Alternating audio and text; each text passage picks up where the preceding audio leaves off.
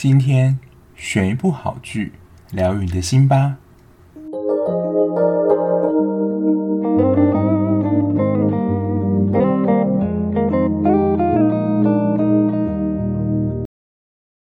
《机智医生生活》回来啦！继上周疫情的关系休息一周之后，本周又再度的更新。然后我觉得他一开始的一幕就是冬天，感觉像他就是非常渴求咖啡，就跟我现在工作的状态一样。因为医院的工时说实在都非常长，尤其可能是在住院啊，或者是主治医师的时候，其实可能都。工作期间都非常的长，那这个时候什么是好朋友呢？就是咖啡因的饮料了。所以基本上，我觉得我自己现在也有点像这样了，就是咖啡中毒的状况。就是我现在每天早上几乎都一定要喝咖啡，就是上班才有办法提起精神，否则一整个早上精神真的就是非常的萎靡不振。事实上，这个状况是不太健康啦。可是就好像。睡眠时间也差不多就是这样，不然就真的变得很早睡。可是我应该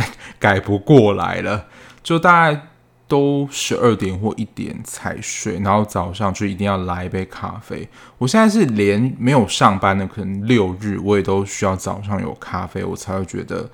嗯，就今天能够过得比较好一些。所以就看到第一幕的时候，冬天他就连喝了两杯咖啡，就原本。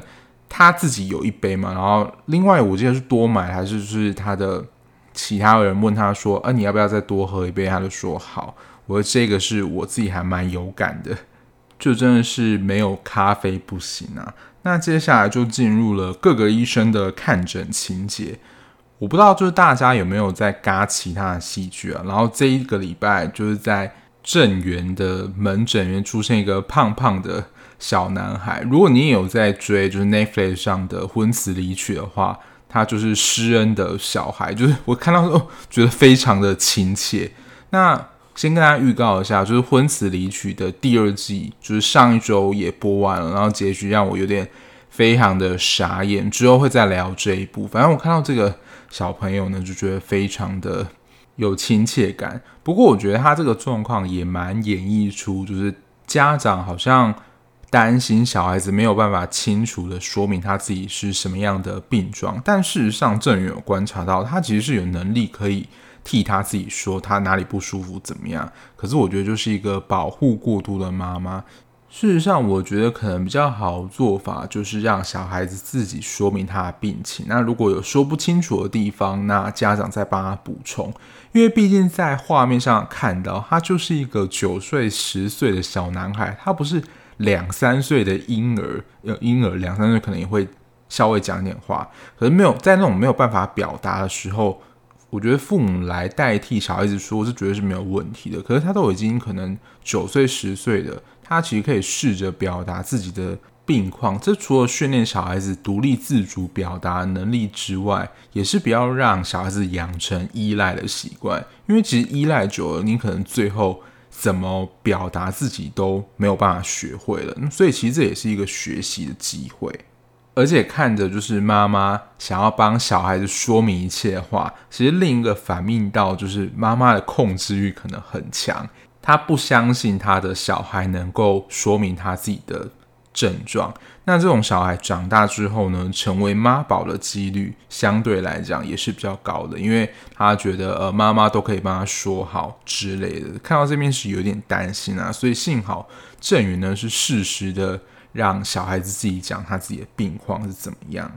再来就是宋和啦，他帮上一周也是伤到脑蛮严重的一个病患开刀，然后他这边说了一个算是脑中语言区的一个医学名词。就是他说他的布洛卡氏区这个语言区受伤了。那这个语言区受伤呢，他其实是听得懂他说什么，只是他在表达上就可能会发出电报语，然后没有办法讲得很正确。那我们脑中其实还有另外一个语言区叫做威尼克斯区。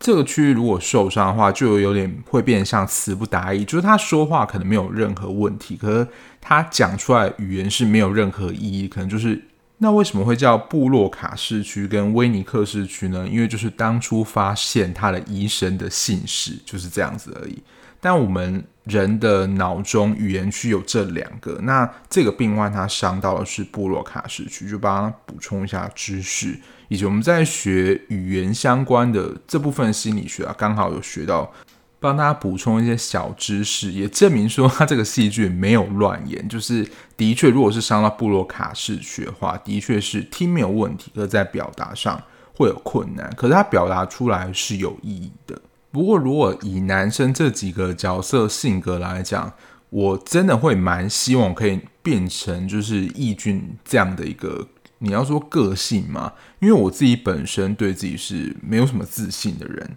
可是易俊感觉就对自己超有自信啊，就是他之前也不是说就是拿他拿第一的事情嘛，就是这件事情一直被拿出来说嘴。可是我觉得他也很厉害，就是他非常的会社交。从这一集就可以看到，他连打扫阿姨啊，然后医院的警卫啊，甚至卖东西的小贩啊，他都能够记得清楚，跟他们保持还蛮好的关系。我觉得这点对我来说真的是蛮困难的，因为我通常真的是如果不认识的人啊，我是不会主动打招呼的。但是有时候这样就会被解读为可能不是太礼貌，或是觉得你这个人很难相处。但我就是也知道自己这样个性，但我自己慢慢的稍微在调整。所以我自己的个性啊，就我自己的理解，我就是属于比较慢熟人，就是真的会需要在一个群体当中生活一阵子，了解彼此之后，知道谁跟自己比较 match，我才有办法跟这个人熟得起来。我没有办法变得像易俊这样，就是跟每个人都可以保持很好的关系。然后这一集难得有易俊跟宋和去露营的场景，我已经有点忘记他们上次有拍到露营的场景是哪里了。我记得的是上一季，已经是第一季发生的事情。事实上，他们好像有以五人帮的身份去上韩国的综艺节目，就是真的是露营节目啦。所以，如果有看韩综的听众呢，应该对于他们诶又去露营的场景会觉得蛮熟悉的。不过，我觉得现在露营。他们这个露营是，我觉得还有点真的露营成分在。现在有很多露营，我觉得根本就是去度假吧，就是可能是住在小木屋，然后那个小木屋里面虽然不像是旅馆那么夸张，不过也真的是应有尽有。你会觉得你不像是住在露营车里面的感觉，是一个蛮舒适的环境，里面可能甚至还会有冷气。我之前跟我朋友去住的是在金山那边，我觉得那边就是弄得非常的豪华。我觉得已经不再像我们以前可能国中会有宿营啊，睡在帐篷里面，然后外面可能有蚊子啊，煮午餐晚餐还要用那个木炭自己在那边生火。现在几乎全部都帮你用了好好，你自己都不用准备。不过他们这一次的露营，我觉得真的比较像是我们以前早期那种野外露营，你必须要自己生火。然后他们帐篷也不是那种豪华夸张型的，就还真是睡在那种搭建的帐篷里面，而且有这种萤火就给人一种非常放松的感觉。你躺在那边椅子上，我觉得就真的只想放空，然后跟滑手机，不会想要做其他的事情，就有一种非常自由的氛围。因为事实上，他们平常在医院的工作都非常高压，我相信他们可能在休息的时候，有时候可能也不会想要。出去走走，或真的进行非常剧烈的运动或活动，所以我蛮能够体会，就是宋和他会喜欢露营的原因，的确就是一个各方面都是非常疗愈，然后可以放松的成分在。你不一定为了要做什么而感到放松，所以比较早期啊，我有一些朋友，他们就觉得说，假日他们是想要出去走走，为什么你假日还要待在家，不会觉得很闷吗？我现在都觉得说，假日我就只想待在家，就完全不想要出去走动。就平常上班觉得已经很累了，就是在家本身就对我来讲是一种放松，不一定要出去外面。然后从这边就开始埋下一个根，就是郑源的妈妈好像开始出现一些老化症状，就记不住东西啊，然后记忆力衰退等等，感觉上有点像是失智症的前兆。那就目前的医学来说，失智症它就只能。延缓就是大脑它病变退化的速度，它并没有办法完全的根治，所以后期就是如果有失智症的家属的话，现在的社福机关都有一些喘息的照顾服务，因为其实照顾失智症的家属是非常的耗能的。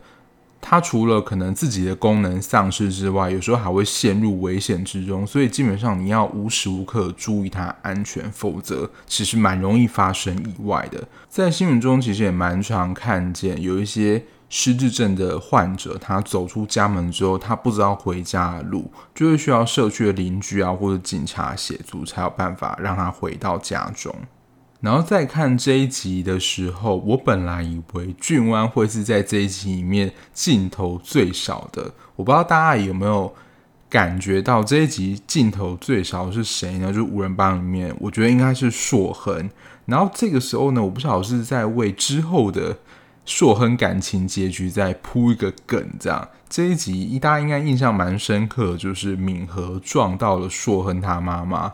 然后大家也知道硕恩他妈就是一个比较得理不饶人的人，的确敏和也跟他道歉，不然你就是还想怎样？就他也对他你道歉，然后看要什么赔偿什么，可是他就觉得说你就一定要一个正式的道歉这样。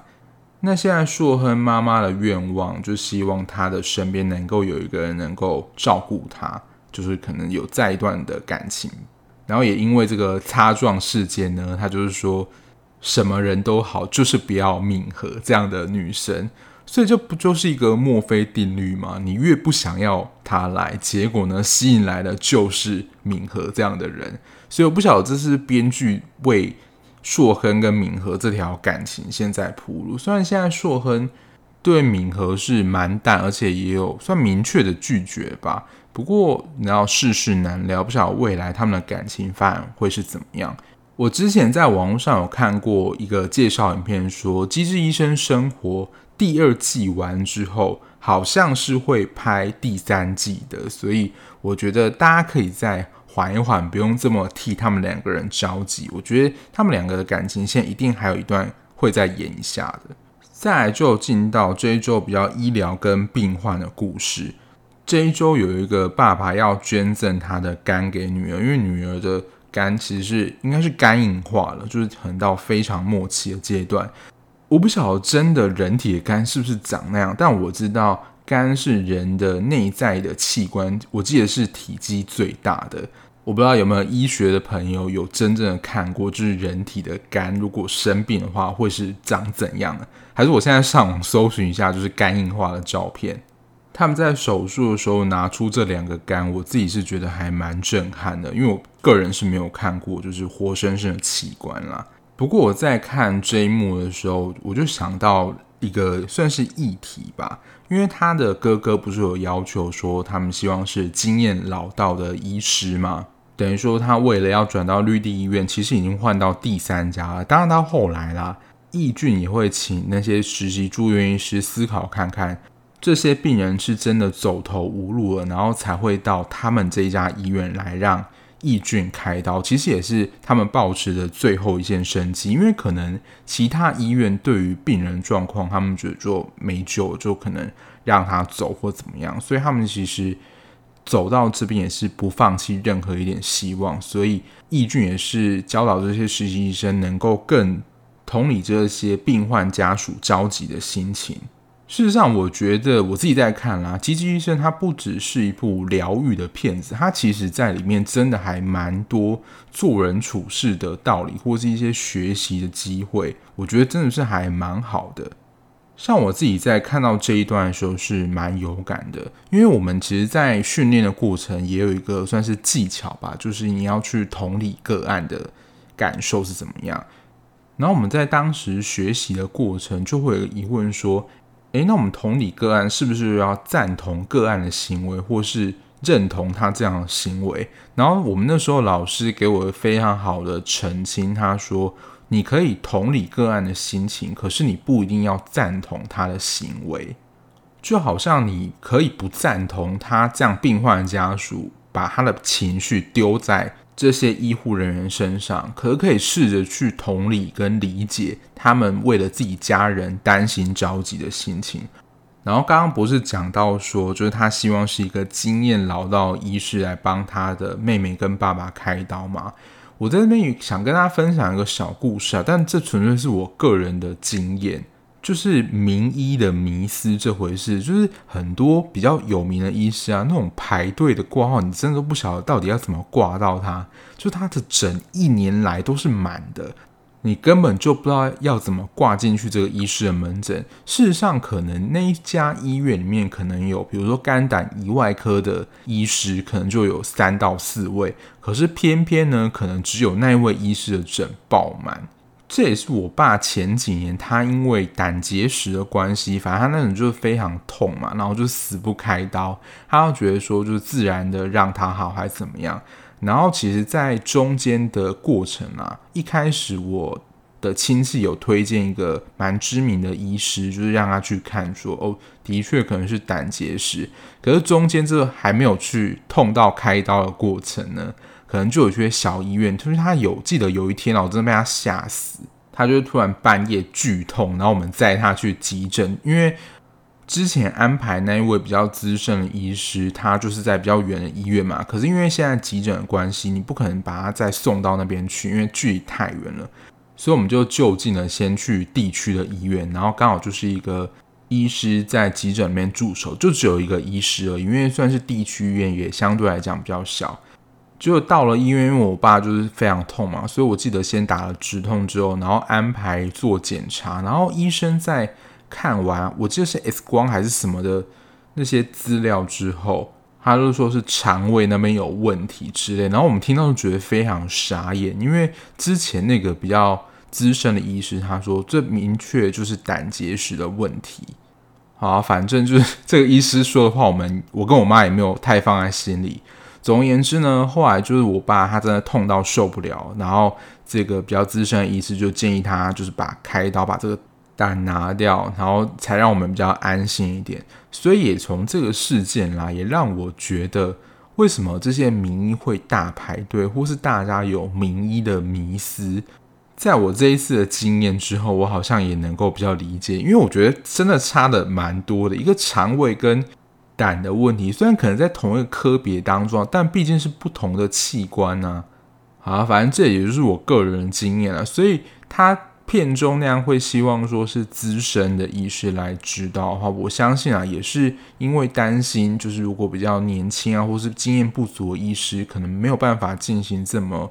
困难的手术，会对于他们这个开刀过程有一些影响。所以，其实我赞同我刚刚自己说的话，我能够理解这个病患家属这么着急，然后会有一点咄咄逼人这样的行为。可是，我也是不认同他这样以他自己的情绪去攻击这些医护人员啦。在，我觉得医师很厉害一点，就是他们的体力一定要非常充足。像这一次开这个肝的大刀，我们从画面上就可以看到，不论是义俊啊、冬天，他们两个是交互的休息，而且他们可能还没有办法回到就是一个比较睡得安稳的环境。可是大家有注意到吗？其中有个医师他几乎是不能睡，就是麻醉科医师，他等于是几乎要全程的醒着来观看，就是这个病人现在的状况怎么样。如果一有异状的话，就一定要马上通知开刀医师。而且，其实，在开刀过程，有些比如说是在恢复阶段啊，或是麻醉阶段，这时候麻醉科医师也不能放松。所以，我虽然只是耳闻啦，但是各科医师如果是要动手术的话，基本上都会跟麻醉科医师就是要打好关系，因为麻醉科医师对任何医师来讲都是非常重要的伙伴。不过，我就是因为看了他们。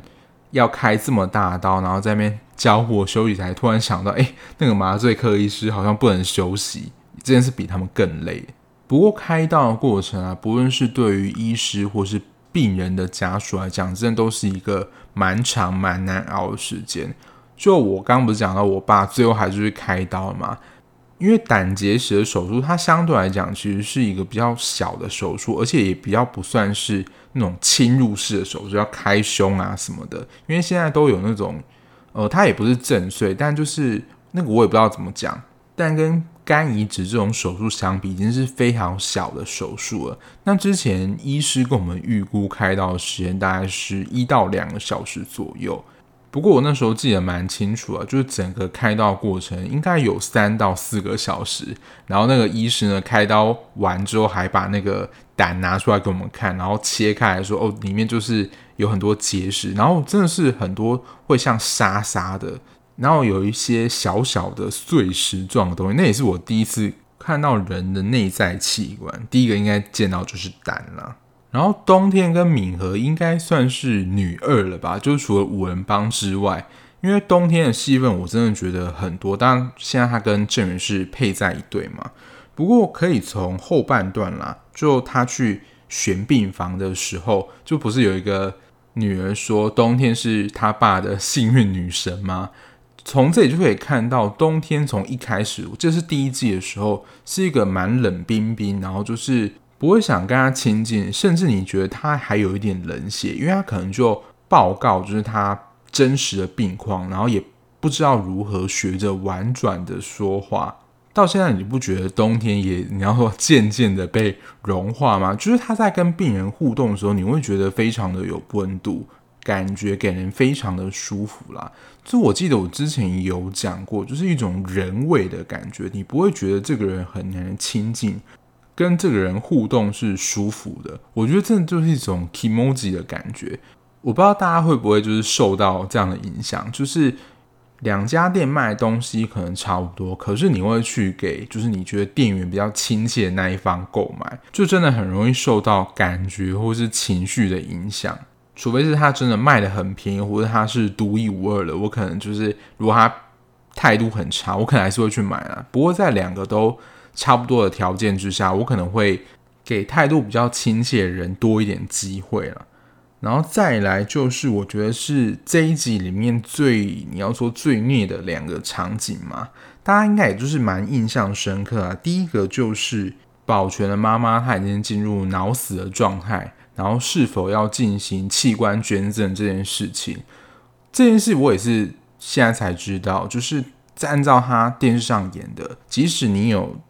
签署那个器官捐赠的同意书，你还是需要有你的家属或第一监护人同意才能够进行器官捐赠。那他这样的情形，我觉得是比较少见啊。就是他在剧中提到，可能很多年没见，然后一见到就突然要面临这个重大的决定。其实我觉得，不论是原本关系非常亲近，或是像这样子很久没见到，就你要把自己家人的。器官捐赠出去，其实都是一件非常困难抉择的事情。还有一个状况，在现实生活当中，其实也蛮常发生的。跟这件事情，我觉得有同等的困难性，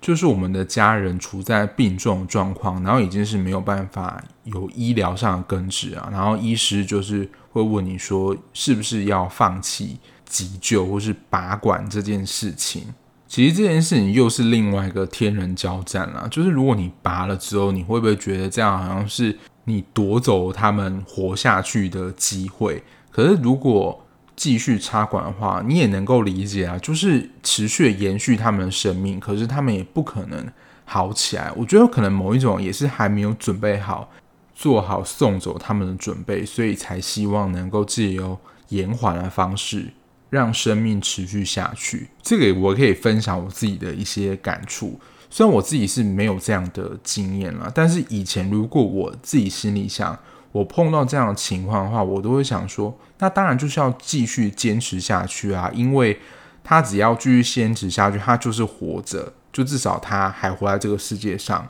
可是也是经过几年我自己心情上的转换了，我就会觉得，真的如果他在后期。很痛苦，然后只是靠着机器维持他的生命迹象的话，那我真的就会放手，就让他走，因为我真的是不希望他持续这样痛苦了。这件事情本身就没有一定的对错，而且不论是哪一个选择都是非常艰难的事情。我觉得这部分就真的是很毁灭人性啊，就是两个都是不想要的，可是你又必须要做出一个抉择。而且这个时候啊，如果是有兄弟姐妹，就是手足的情况的话，担任长子或长女的角色，通常啊，就是如果是爸妈可能都不在的状况下，